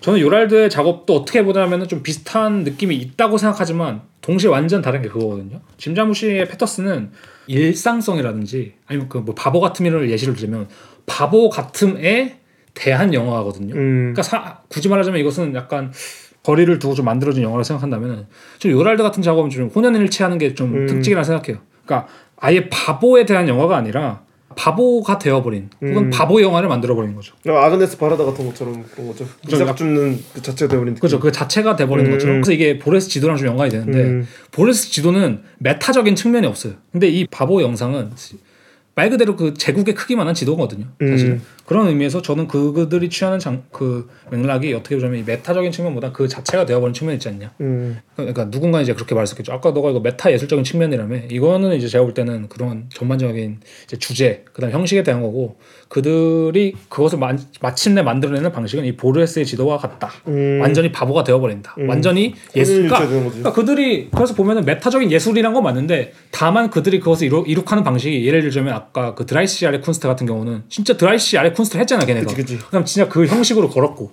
그다음에 다른 전시들도 진짜 온도계를 만들고 습도계를 만들고 폭탄 그런 거 만드는 것처럼 그들은 어떤 것을 그냥 그대로 재현해 버려서 이것이 가지고 있는 모모의 대안이 아니라 내가 그냥 그것이 돼볼게. 음. 내가 음. 늙은 독일 교수가 돼볼게. 뭐 내가 뭐가 돼볼게. 막 이런 식으로 하는 약간 거죠. 그거인 거죠. 그 혼연일치 되는 거죠. 평등 평행세계에서처럼 그죠. 그죠. 근데 저는 이게 약간 요랄드가 실제로 이- 이걸 언급했다고 하는데 그 로베르 브레송의 이제 당나귀 발타자르라는 영화가 있는데 거기서 이제 등장하는 학대받는 당나귀의 모습을 언급하면서 뭐 이제 그드 그 당나귀가 가진 좀 우울한 우울한 페이스에 대해서 좀 음. 언급을 한다고 하는데 저는 사실 이 영화의 주로 중요한 점은 당나귀한테 있어서 말 못함이었거든요. 음, 다- 인간은 의사 표현을 할 수 있잖아요. 아프면 음. 아프다고, 그치, 그치. 힘들면 힘들다고 토로할 수 있는데 사실 이 당나귀는 저는 약간 인형이랑 비슷하다고 생각했어요. 음. 오히려 아무 말을 안 하고 그냥 가만히 있기 때문에 음, 음. 내가 오히려 그래서 더 이입이 잘 되는 거예요. 그러니까 저는 이것도 약간 이런 맥락으로 바라보고 거예요. 바보 영상이라고 바라본다면은 네. 그러니까 뭐 당나귀는 당나귀잖아요. 그러니까 이건 당나귀 영상이에요, 제가 볼 때. 음. 근데 당나귀 영상이기 때문에 그 안에서 오는 기괴함이 있다는 거죠. 음. 그 저는 이게 약간 인생에 대한 영화, 뭐 어떤 것에 대한 영화라기보다는 그냥 당나귀를 사실 찍어놓은 거거든요. 저는 그렇게 그쵸, 바라보는 게 가장. 적합하다고 생각을 해요. 인간들은 인간만의 그 관계가 있겠지만 음, 물론 이제 그걸 보고 감상자는 다르게 느낄 그수 수동적인 있겠지만 캐릭터잖아요. 여기서 또. 음, 맞아요. 그럼 근데 이 영화가 매력적인 이유는 이것이 무슨 거대한 철학을 다, 다루고 있기 때문이 아니라 그냥 당나귀를 찍었다는 그 사실에 있는 것 같아요. 음. 그래서 제가 볼 때는 어쨌든 간에 이것도 한번 보시면은 그 미학 이런 것도 약간 요랄드 작업이랑 겹치는 것도 맞아. 있고 어쨌든 간에 이 영화도 되게 사실 블랙 코미디적인 여- 음. 느낌이 있는 거죠. 음. 그래가지고 아까 말씀하신 좀 유디소프도 약간 이런 바보 같은 영상. 그냥 바보 영상을 굉장히 이상한 경직됨이 있어요. 음, 근데 뭐 그거 비슷한 것 같아요. 벨기에가 어떤 식의 관료주의를 갖고 있는지 모르겠지만 음, 독일 같은 경우에도 되게 유명하잖아요. 관료주의로. 음, 음. 되게 그 우리가 말하는 Amt라고 하거나 아니면 여기 이제 왜- 독일 사시는 유학생분들은 비자 신청 한번 해보시면 알잖아요. 음. 이게 얼마나 이 관료주의가 복잡하고 철저하게 계획되어 있는지. 음, 음. 그리고 거기서 이 공무원들이 좀 웃긴 맛이 있어요. 맞아요. 그런 맛이 있지. 그 만났던 공무원들마다 다 이상한 특이함이 있어요. 자기들만의 지극히 도회스러운. 자기들만의 뭔가 도착증 있다고 맞아, 뭔가 그게 있거든요. 해야 될까? 이런 뭐 것들이. 약간 유디소프 영상에 보면은 그런 경직되면서도 우스꽝스러운 게 많이 나오긴 하죠. 그래서 저는 이게 되게 중요한 것 같은 게 이게 예를 들면 뭐 장디비페가 옛날에 했던 그런 운동들 있잖아요. 뭐 음. 약간 그 어린아이처럼 막. 어린아이처럼 그리고 근데 저는 이게 바보 영상이랑은 좀 괴가 다르다고 음. 생각하거든요. 또 난해하다고 해서 이것도 바보 영상도 아니고. 그러니까 바보 영상이라는 것은 모르겠어요. 이거 어떻게 표현할지 모르겠는데 저는 그냥 하, 요랄 이게 느껴져요. 음. 아니 뭐 저도 무슨 말인지는 알 것 같아. 음. 근데 이게 참 어떤 단어를 써야 될지가 어려운 거지. 그러니까 보레스 지도가 맞는 것 같아요. 음. 그러니까 보레스 지도가 바보 지도잖아요, 사실. 음. 지도를 들고 다닐 수 있고 뭐 이래야 의미가 있는 건데 음. 그렇다고 해서 그 지도가 되게 무슨 뭐 난해하거나 이런 것도 아니고 음. 동시에 무슨 지도지. 어, 메타적인 것도 아니고 뭐 이런 면에 그치. 있어서 좀 바보 영상이지 않을까. 음. 그다음에 이런 것들이 사실 현대에 좀 되게 취하기 힘든 좀 스탠스가 맞아. 아닐까 좀 이런 생각을 해봤어요. 왜냐면 내가 작업을 한다 했을 때 아까 말한 것처럼 내가 구린 작업을 할 수 있을까? 이것도 음. 구리다고 말해야 될까? 아무튼 그 어렵지. 그것도 구리다고 말해야 돼. 뭔가 영상 작업 하는데 나 바보 같은 영상 만들어 바보 영상 만들어라고 말하는 게좀 웃긴 것 같고. 그지. 그다음 제가 또 지적하고 싶은 또 하나 이제 요랄드 작업의 전반적인 특징인 건데 이거는 대문자를 좀 예시로 어. 하나 얘기를 해보고 싶어요. 그들이 보면은 되게 대문자를 많이 써요. 어. 그러니까 거의 모든 작업의 제목을 다 대문자를 쓰고 그럼 어 그죠? 근데 보통 포스터는 대문자로 이루어졌다고 하는데 그럼에도 불구하고 더 가학적으로 대문자를 쓴다는 게 느껴지거든요. 어. 근데 이게 비단 비디오뿐만 아니라 이게 뭐 그들의 포스터, 뭐 그들의 카탈로그 같은 데서 되게 대문자가 많이 등장하고 아니면 텍스트가 등장한 대부분의 매- 그 글귀라든지 아니면 뭐 이름이라든지 뭐 이런 것도 대부분 대문자로 이루어져 있거든요. 음. 저는 이 대문자 그러니까 이- 이 대문자의 의미를 좀 이해하면 좀 요랄드 작업도 이해할 수 있을 것 같은데 그 서양인들이 대문자를 쓰면은 약간 보통 소리친다고 느끼거든요. 음. 그러니까 뭐 이런 거 있잖아요. 그 옛날에 카니에가 트위터를 대문자를 쓰고 이러면 약간 저의 미치광이 이상한 느낌 있죠, 그지? 근데 이게 약간 유행했던 게 그 트럼프가 이제 이란 대통령한테 대문자로 뭘 그쓴 그것이 이제 화제가 돼가지고 이제 미국에서 이제 대문자로 막 더 이제 많이 쓰는 인터넷 문화도 있고 뭐 이런 게 있는데 그래서 예를 들면 그런 거 조심해야 돼요. 뭐 예를 들면 누가 막 어 뭐 사카린 나 이것 좀 도와 뭐 이거 좀 도와줄 수 있겠어? 아니면 나 이거 작업 괜찮은 것 같아? 언제까지 만날 수 있을 것 같아? 뭐 이런 거 있을 어. 때 대문자로 오케이 good 이런 거 쓰면 되게 비꼰다고 생각할 수도 진짜요? 있거든요. 오. 그러니까 예를 들면 오케이면 오케이 이렇게 해야 되지. 오케이. 어 그래 뭐 이런 느낌 있잖아요. 약간. 어 이렇게 받을 수 있구나. 그래서 뭐 이런 건 좀 조심해야 한국에는 되는데 왜냐면 대문자 소문자가 없으니까 그죠? 그 개념이 좀 헷갈리죠. 한국에는 대문자 소문자 개념이 그지. 그래서 이제 실용적인 타이포그래피의 저자 매튜 버터릭이 대문자로 텍스트를 쓰는 것이 보통 변호사들한테서 시작되었다고 말하더라고요. 그래서 이 사람은 약간 대문자라는 것 자체가 일종의 권위성을 이미 가지고 있다고 말을 하고 그다음에 이 대문자가 우리가 단어를 인식하는 과정에서 되게 혼란을 많이 준다고 하더라고요. 어. 왜냐면 소문자의 경우는 우리가 이것을 되게 보편적으로 읽기 쉽다고 느낀대요. 그러니까 모양이 되게 그치, 그치. 다양하다고 느낀다고 해야 되나? 근데 대문자 같은 경우는 이것을 되게 균질화 시켜가지고 뭐랄까 그 전반적인 그 직사각형의 윤곽만을 남긴다고 어. 표현하거든요. 그러니까 무슨 느낌인지 아실 것 같죠? 그지 그지. 실제로 그래서 미국 해군이었나? 거기서는 소문자로만 쓰게 한대요. 너무 가독성이 떨어진다고 대문자를 쓰는 게. 오. 근데- 근데 반대로 요랄드의 작업은 대문자만 쓰거든요. 그지. 저는 이게 아까 말한 것처럼 뭐 비, 뭐 화났다, 비꼰다 이런 표현보다는 그 변호사 그때부터 가지고 그 내려왔던 그 그죠. 그죠. 이상한 답답함. 그러니까 예를 들면 그런 거 있잖아요. 만약에 사칸 씨가 어디 뭐 구청이라든지 음. 뭐 변호사라든지 집주인한테 메일을 받았어. 다 대문자로 써 있어. 되게 무서울걸요? 어, 그게 기- 이상하죠. 읽기도 힘들고. 무슨 막 뭔 기분 나쁜 거 있나라고 생각할 수도 있고. 어, 그러니까 그런 것처럼. 그 다음에 일반적이지 않으니까 확실히. 어, 그 다음에 우리가 가, 가독성이 되게 떨어진다고 여기서 말을 하잖아요. 맞아. 되게 그 직사각형이라는 이, 그 균질화된 윤곽만 음. 남긴다고. 저는 이것도 사실 어떻게 보자면 그 요랄드 작업의 되게 특징인 것 같아요. 음. 아까 말한 이제 분더데스 레벤스도 가벽 안에 그 스케치들이 있고 막 여러 가지가 있을 때 전 그게 되게 균질화돼 있다고 생각하거든요. 딱 그치. 관료주의라는 게 사실 균질화돼 있는 거잖아요. 음, 음. 어떤 양식들이 딱 존재하고 그치. 저희가 그 썽띠우 막 얘기할 때처럼 그 서류라는 것도 사실 형식적으로 그죠. 때 되게 균질화되는 그때는 거고. 성띠어 같은 경우는 이제 서류 내에 있는 그리드 가지고 작업을 많이 했었죠, 그죠? 맞아요, 맞아요. 그 이게 칸, 음, 음. 칸을 채워야 된다는 그 압박감. 음, 음. 근데 여기서는 또 이제 대문자가 그런 식으로 수 있군. 뭐 그래서 실제로 파울 루나라는 사람은 누군지 정확히 모르겠는데 파울 루나라는 사람은 뭐 웅장함이라든지 뭐 심, 심미적 진지함 이런 것들을 전달하기 위해서 음. 대문자를 사용하기도 한다고 하는데 그래서 저는 요랄드의 작업도 이렇게 표현할 수 있을 것 같아요. 아 그들의 작업은 시각적 대문자다. 그치, 그치. 그러니까 그들의 작업은 저거 소문자는 아니거든요. 세계가 나라 이름이 다 대문자로만 쓰네요. 아 원래 그- 웬만하면 그죠? 아, 첫 글자는 대문자죠. 그런가? 코리아 에, 아니면 그 도이칠란트 뭐였죠? 아니야 그 그러니까 공식 그런 거는 아? 첫 그거는 대문자인데 어. 나머지는 다 소문자를 쓰죠. 어, 이름도 뭐 그렇게 똑같이 쓰고 다 대문자를 쓰는 건 좀 이상한 거예요 원래. 그치, 그치. 그런 거를 봤을 때 요랄드 작업은 이렇게 볼 수 있을 것 같다. 음. 근데 이게 대문자에 이어서 그들의 작업 제가 좋아하는 것 중 하나가 포스터거든요. 음. 그들이 언제나 쓰는 그 포스터 미학이 있어요. 맞아. 그러니까 맞아. 미니멀하고 레벤도? 저가 이번에 더듬이 썸네일 만들 때도 그죠? 약간 그래도 참고해서 어? 만들, 어, 참고해서 아, 만들어 보려고 일부러 한 건데 그들의 모든 전시 아까 말한 그 절대주의처럼 음. 되게 언제나 미니멀한 선으로 이루어, 이루어 진 기하학적 도형 혹은 패턴을 되게 사용하거든요. 그래서 이런 것들과 이제 대문자가 섞였을 때 완전히 권위적이고 음. 그러면서도 좀 가볍고 재미있는 그 일종의 중간에 있는 그 포스터가 나오지 않나. 음. 그래서 제가 볼 때는 이 아까 이제 분노데스레면서 충분히 말했을 것 같은데 이 권위성 혹은 절대성 이런 우아함 이런 자신들이 만들어낸 작업과 상반되는 가치를 지닌 어떤 이 요소들을 적극적으로 차용해서 작업에서 많이 이그 대치를 시키는 것 같아요 안에서. 그 나, 나치스 그러니까 히틀러가 음, 음. 히틀러 좋아하는 그 건축 양식이 있었잖아요. 그죠 그죠. 그래서 이 히틀러 굉장히 신임하던 건축가가 한 명 있었거든요. 음. 알버트 슈페어라고 음, 음, 그 사람이 나중에는 그 올림피아드 경기장도 아마 건축하고 음, 음. 그리고 이제 독일 그 총통 관저라고 하죠. 그 히틀러 사무실 있잖아요. 음. 엄청 웅장한데 안에는 되게 굉장히 텅 비어 있어서 한 400m 정도 된다고 하더라고 복도가. 음, 근데 그때 당시에 슬로바키아 대통령인가 음, 이게 왔대요. 불러서 반협박정인 거죠. 음. 근데 이제 그 복도를 걷는 동안 나치의 그 일부러 의도적으로 엄청나게 웅장한 건물에 심장마비로 죽었다는데 놀래서 아 진짜. 겁먹어서 어. 그걸 항복 항복 아니면 항복했다는데 바로 어. 그런 압박감을 주려고 만든 게 있었거든요. 그죠, 그 그죠. 유명한 게 그 사람이 이제 그 독일 나치 당대회 했을 당시에 유명한 게 있어요. 그 사람이 그 경기장을 둘러서 그 스포트라이트를 백몇 개를 설치했어요. 빛의 기둥이라고 하거든요. 그걸. 오. 그래서 거기를 빛의 대사원이라고 불렀어요. 오. 그러면 일자로 빛이 쭉쭉쭉 그것도 아마 좀. 참고했었겠네. 음. 삑쭉 뻗어나가고 있거든요. 그런 것들을 이제 보면 이제 그, 그 게르마니아가 이제 나치가 원하는 수도였잖아요. 그죠 그죠. 그래가지고 막 건축 그 의뢰 설계도 보면은 기존 베를린에 있는 지금 국회의사당의 한 100배는 될 만한 이제 미친 크기로 만들어서 어. 거기 일자 도로로 싹 만들고 서치라이트 싹 깔고 오. 그러니까 뭔가 그 독수리가 이거 날개 펼치는 듯이 있잖아요. 그지 그지 그러니까. 엄청난 형상을 보여주는데 그런 것들을 약간 되게 비꼬는 식으로 깐 거죠. 맞아 요랄드는 그걸 진짜 많이 음, 사용하죠 그런 음. 것들을. 어. 그래가지고 여기까지 제가 설명을 좀 했는데 저는 그래서 이거 이제 마지막 정리하면서 좀 여러 가지 얘기를 하고 싶어요. 네.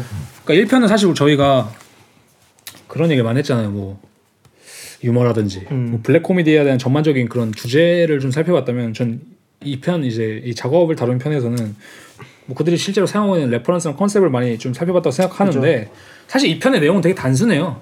그러니까 뭐냐면 이 작업 설명하는 건 되게 단순한 게 그들의 reference가 그렇게 어렵지가 않아요. 맞아. 맞아. 되게 확실하고 되게 그것이 잘 드러나 있는 편인데, 그러니까 뭐 굳이 말하자면 그렇게 말할 수는 있겠죠. 뭐 요랄드는 뭐 그들이 사용하고자 하는 컨셉을 대단히 잘 어, 형상화하고 뭐 잘 형식화해서 그 작업을 잘 녹여낸다. 뭐 이렇게 말할 수 있을 것 같은데 저는 약간 그 놀라웠던 것 중 하나가 그거예요.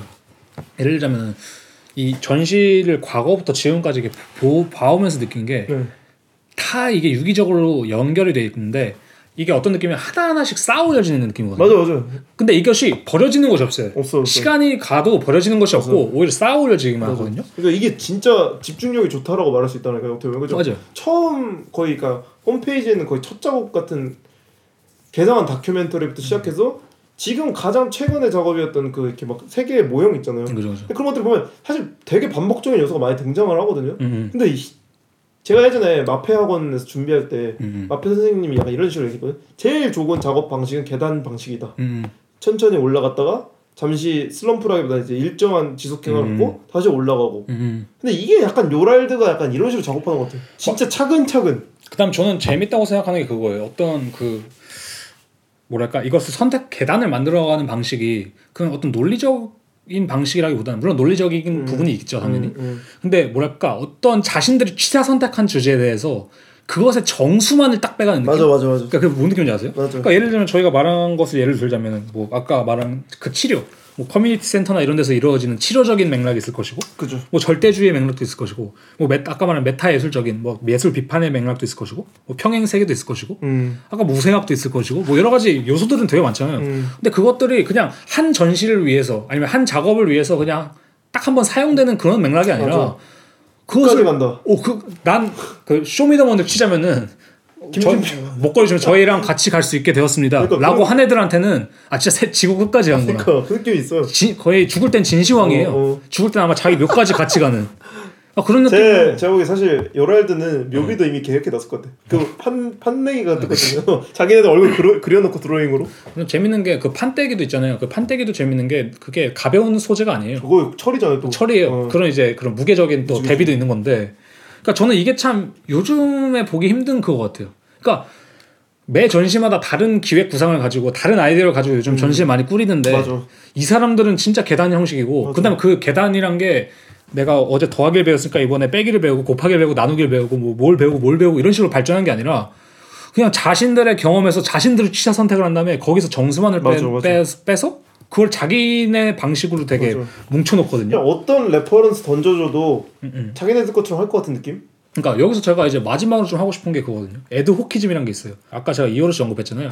이제 그분의 글에서 똑같이 나오는 글인데 adhocism이 뭐냐면은 그 1968년 건축 비평에서 처음 사용된 결합어인데 특정한 목적을 위해서라는 ad hoc와 어 이제 그 이즘 있잖아요. 그래서 음. 그 두 개 합쳐서 adhocism이 된 건데 음. 이게 뭐냐면은 가까이 있는 자원을 활용해서 새롭게 만들어내는 방식이라고 말을 하더라고요. 예를 들면 그런 거예요. 그것이 무엇에 사용되는지 아니면 과거에 어디서 사용되었는지 어떻게 결합되었는지가 잘 되게 보이는 그런 가독성과 분리 가능성이 이 adhocism의 핵심적 측면이라고 하는데 가장 대표적인 예시로 그거라고 해요. 그 화성 탐사 기계를 큐리오시티라고 아세요? 화성 탐사기. 그 뭐지? 그러니까 그게 뭐냐면 화성 탐사를 할 수 있는 기계예요. 뭐 카메라도 달려 있고 어, 어, 바퀴도 아, 달려 있고. 예, 예, 그거 근데. 그것이 그 adhocism의 되게 전형적인 예시라고 하는 게 뭐냐면은 바퀴는 이제 그런 돌바닥에서 잘 굴러갈 수 있는 그 탱크 같은 바퀴를 쓰고 있고 음. 예를 들면 우리 탱크에 쓰는 어. 카메라를 또 옆에 부착해 놓고 거기 또 로봇팔을 또 같이 부착해 놓고 그다음 그 로봇팔에는 또 지형을 넘어가기 위한 어떤 뭐 스탠드를 어. 부착해 놓고 뭐 어디는 또 라이트가 부착돼 있고 한마디로 말하면은 이 그 특정하고 되게 실용적인 목적을 위해서 음. 그 많은 것들이 결합돼 있다는 뜻인데 그게 되게 그 시각적으로 잘 드러난다는 뜻이거든요. 오. 그러니까 예를 들면 한마디로 말하면은 그냥 이것저것 다 싹다 붙여놨다는 거죠. 음. 그러니까 예를 들자면 요즘에 막 그런 거 많잖아요. 뭐 깔끔한 디자인이 많은데 그런 건 그치, 에드호키즘이랑 좀 다른 거죠. 오히려 여러 가지가 많이 결합되어 있는데 그것에 그것이 시각적으로 어떻게 딱 붙어 있고 뭐 이게 어떤 목적으로 여기 붙어 있는지가 확실하면 그게 에드호키즘인 거지. 요즘에는 약간 마감 처리를 잘 해가지고 그냥 하나의 사상만 남기자. 그죠, 이게- 작가의 사상 하나 그죠. 맞아. 그러니까 이게 그런 거예요. 그 맥가이버 칼이라고 하나요? 음, 음. 그건 에드호키즘이 아니라고 보거든요. 저는. 아 왜냐면 약간 그렇게 숨길 수 있으니까. 어, 근데 오히려 이제 내 손에 예를 들자면 여기 뭐, 그러면 가제트는 뭐라고 생각해? 가제트가 좀 에드호키즘 아닐까요, 사실? 다 나올 때. 다 나오 다, 와- 다 나와 있으니까. 그지. 근데 그런 의미에서 좀 그게 있는데 에드호키즘에 대해서 그런 말이 있더라고요. 에드호키즘은 그 순간을 중시하고 거기에 정제시켜 오래된 것과 새로운 것이 함께 보인다. 음. 저는 이것도 약간 요랄드의 작업을 잘 좀 표현해 주는 게 아닐까. 그러니까 오- 요랄드의 작업이 자 그렇잖아요. 어 이게 뭐 하나로 잘 뭉쳐져서 완전히 뭐랄까 새로운 존재가 탄생했나라기보다는 음. 아 이거는 절대주의에서 왔고 이거는 뭐 우생학에서 왔고 이거는 뭐에서 왔고 이게 시- 뭐에서 왔고 이것이 이런 목적을 위해서 이것이 뭉쳐 있구나. 음. 라는 생각이 드는데 어쨌든 간에 그들이 취사 선택한 것들에 대한 그 요소들이 되게. 어, 깔끔하고 뭐랄까 정수적이라서 은근히 하모니가 잘 돼 있어요. 어, 그래서 하모니적으로 어, 잘 뭉쳐. 있어요. 맞아. 그러니까 조잡하진 않아요 어. 확실한 건 이게 무슨 뭐라 해야 되지? 그렇다고 또 그냥 막상 깔끔하게 훅 지나가는 것도 아니고 음, 뚝딱 뚝딱 거리는데 음. 그 EBS 뚝딱이 같은 느낌이라 되나? 그러니까 뭐 그런 비디오 있잖아요. 맞아, 맞아, 그런 거. 뚝딱뚝딱 거리고 이렇게 있는데 잘 어울린다 안 어울리는 것 같으면서도 잘 어울리고 그러니까 에드워키즘 말대로 하면 다 보여요. 그 장치가 뚝딱이 이렇게 움직일 때 음, 이거 선 같은 거 다 보이잖아요. 맞아 맞아 근데 그 조화가 맛있다. 근데 이제 이어로 씨가 이제 여기서 에드워키즘을 언급한 이유는 이제 아마추어리즘에 대해서 얘기하기 위함인데 그래서 이 음. 아마추어리즘이 아마 결론적으로 제가 좀 어, 요랄드의 작업이 구성되는 또 주된 방식이 아닐까 해서 이제, 이제 마지막으로 가져온 건데 이런 식으로 말씀하시더라고요. 이제 아마추어리즘이라는 것은 자기에게서 산출된 것을 다시 자신에게 되돌리는 것. 음. 판단의 기준을 자기 자신으로부터 바로 여기에서부터 구축할 방법으로의 아마추어리즘. 방점은 각자의 체계가 있고 이를 위해서 체계라는 말에 재정의가 요구된다.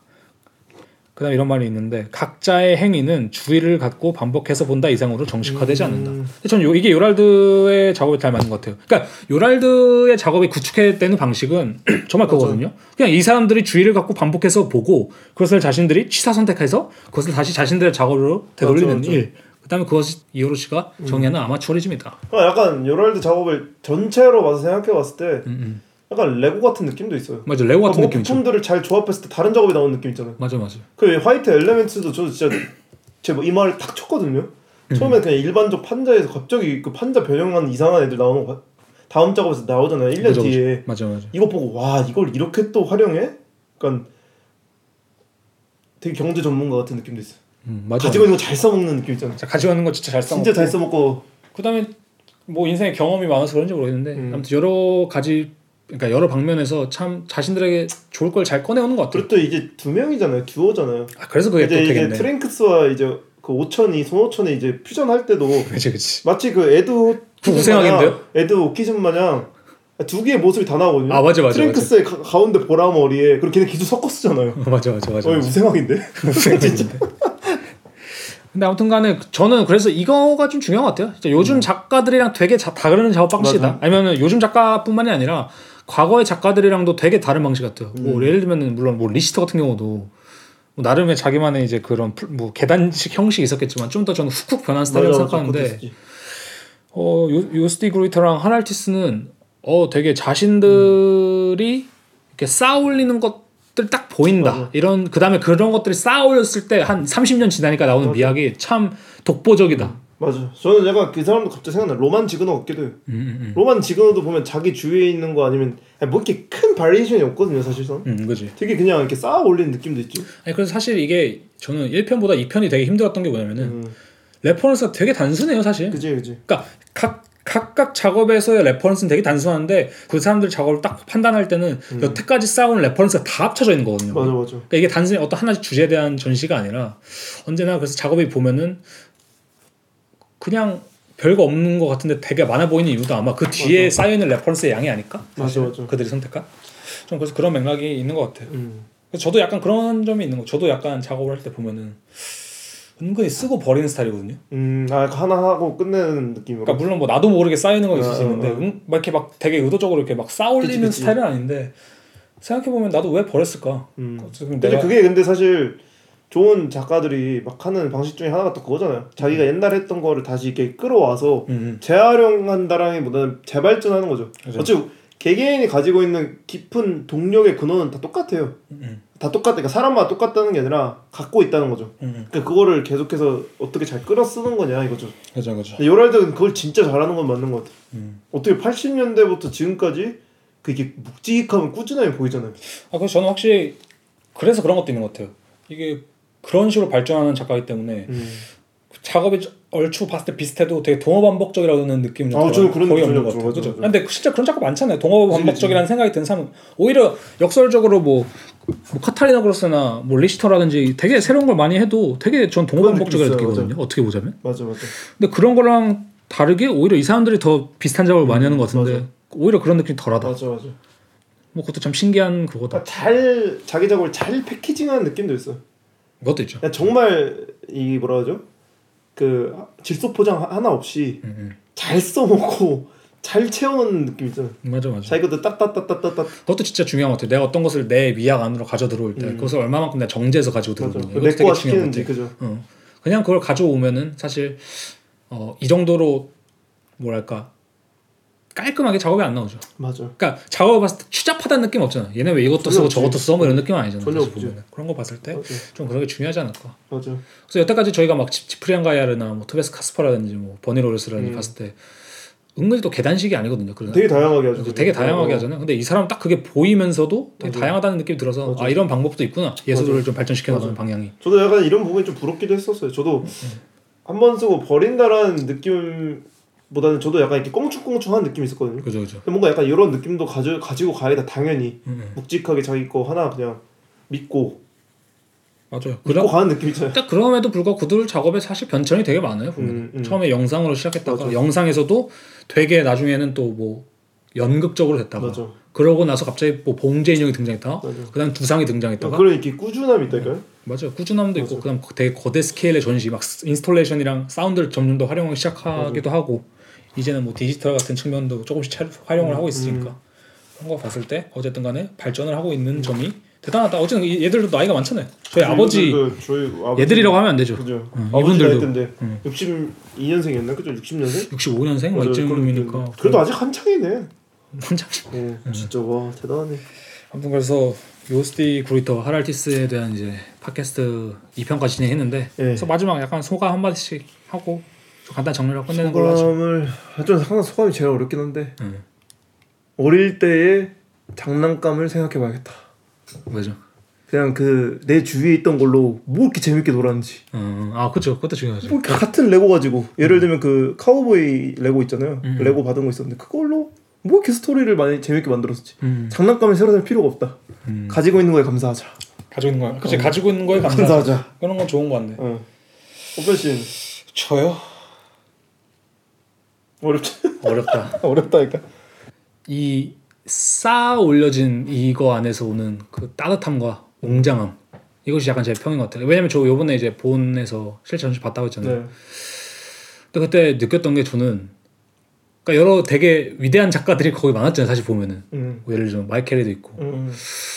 뭐 누가 있었죠? 폴, 폴 메카시 뭐 이런 사람도 있었고 어, 너무 많았죠. 아 그렇죠 뭐 전, 어, 유명한 너무 작가들은 너무 많았어. 많죠. 어. 마리아 라스넨시도 있었고 뭐 맞아 맞아. 키리코도 있었고 맞아. 근데 저는 그 안에서 되게 가장 웅장하고 좀 따뜻한 느낌이 났어요. 음. 왠지 모르겠는데 제가 좋아하기 때문도 있죠. 요스데 가르트 아니 그러니까 요랄드 작업 보면은 아기자기한데 어. 뭔지 알죠? 이게 이, 이, 이 아이가 도미노 같은 걸로 성 잘 지은 다음에 이렇게 지키고 있는 느낌도 있어요. 맞아 맞아. 나만의 웅장한 성 이런 거 있잖아. 아니면은 그 수달들이 막 지어놓은 어. 절대 다른 작가랑 콜라보하는 게 사실 상상이 안 되거든요. 맞아, 하면서 맞아. 잘할 것 같긴 한데 하면 잘할 것 같긴 해. 그러려면 이제 다른 작가가 똑똑 문두드리고 그 성문 안에 들어가야 될 것. 근데 쌓아 올려진 그들의 그거. 안에서 온. 그 따뜻한 웅장함이 딱 동시에 존재하는 작가 아닌가. 네. 맛을 표현한다면 뭘 하시겠어? 맛을 표현이요? 그때 엑셀런트 이거였나요? 그건 토베스 가스포였죠. 아 맞아 맞아. 어렵네. 요랄드 작업? 맛으로 표현한다면은 깊은 도토리묵. 어, 아, 전 있어요. 뭐야? 도토리묵 케이크. 오 좋다. 도토리묵 케이크. 좋다. 도토리묵 케이크. 좋다. 도토리묵 어. 케이크로 갑시다. 하얀 도토리묵 알죠? 그, 네. 그, 그 케이크로. 네. 네. 그래서 저희 나중에 이거 사전 만들어 도 재밌겠는데? 지금 벌써 새 음식이 나왔거든요. 그지 이걸로 만. 도토리묵 케이크 좋은데? 그래서 나, 나중에 뭐 이제 음식점 열어가지고 뭐 그때 뭐 있었죠? 도토리묵 케이크랑 딱딱강정. 오딱딱강정이랑 해서 파는 거 어때요? 그리고 뭐 뭐- 엑셀런트 뭐였죠? 엑설런트 이제 고급 냉장고에 들어있는 온 엑설런트. 냉장고에 들어있는 엑셀런트. 그리고 이제 세 번째 요리. 메뉴 메 그러니까 음식 이름이 고급 냉장고에 들어있는 엑설런트. 아무것도 안 해도 돼. 그게 세 꺼내주면 돼. 번째가 이제 제일 어려운 거죠. 응. 근데 이거 진짜 괜찮은데요? 아마 이건 저희끼리 나중에 따로 저희끼리. 계속 이제 archiving을 해보면 되죠. 여기 요리를 이렇게 적어놔야겠네. 아무튼 그래서 요스트 그로이터 이제 편이 끝나는데 네. 이제 다음 이제 12월이잖아요. 12월은 이제 저희가 뭐, 와 벌써 또 2주년. 예, 뭐 게스트를 모시고 어떤 편 할지 확정 안 되어 있는데 네. 벌써 뭐 2, 3위학 편을 할 수도 있고 아니면 12월이니까 이제 연말 특집으로 좀 해서 뭐 그죠. 또 재밌는 걸 수도 얘기해 볼 수도, 수도 있고. 있고. 네. 작가는 안 할 것 같아요 우선 그죠. 아마도 작가보다는 어쨌든 연말도 저희가 정산한 느낌도 있고. 작가는 1월이나 2월쯤에 하는 걸로 해서 네. 또 이제 새로운 시작할 때. 음, 그때 하는 걸로 하고. 하고 그래서 저희가 지금 좀 링크라든지 아니면 이제 사진을 최대한 많이 올려드리는 방향으로 이제 음. 이번 편을 마무리 칠것 같은데 네. 꼭 찾아보시는 거를 좀 추천드려요 네. 진짜 한번 찾아보시면. 그러니까 영상도 full 영상은 없는데 네. 그냥 뭐 조금이라도 맞죠. 보시면 되게 좋을 것 같고 네, 아무튼 뭐 지금까지 또 들어주셔서 감사하고 저희는 언제나 이제 좆대 구할 플러스 이제 피드백을 기다리고 있으니 음. 뭐 하고 싶으신 이야기가 있으면 네. 네, 많이 얘기해 주시면 고마울 것 같습니다. 저는 뭐 비 과한 비난과 쌍욕도 저희는 웰컴이니까 뭐라도 뭐 이런 거 있잖아요. 뭐라도. 어. 그래서 어 모두 이제 연말이 다가오고 이제 날씨가 추워지잖아요. 아 날씨 춥다 이제 또 한국도. 모두 이제 감기 조심하시고 네. 모두 연말 마무리 잘 하시길 바랍니다. 네. 들어주셔서 감사합니다. 예, 감사합니다.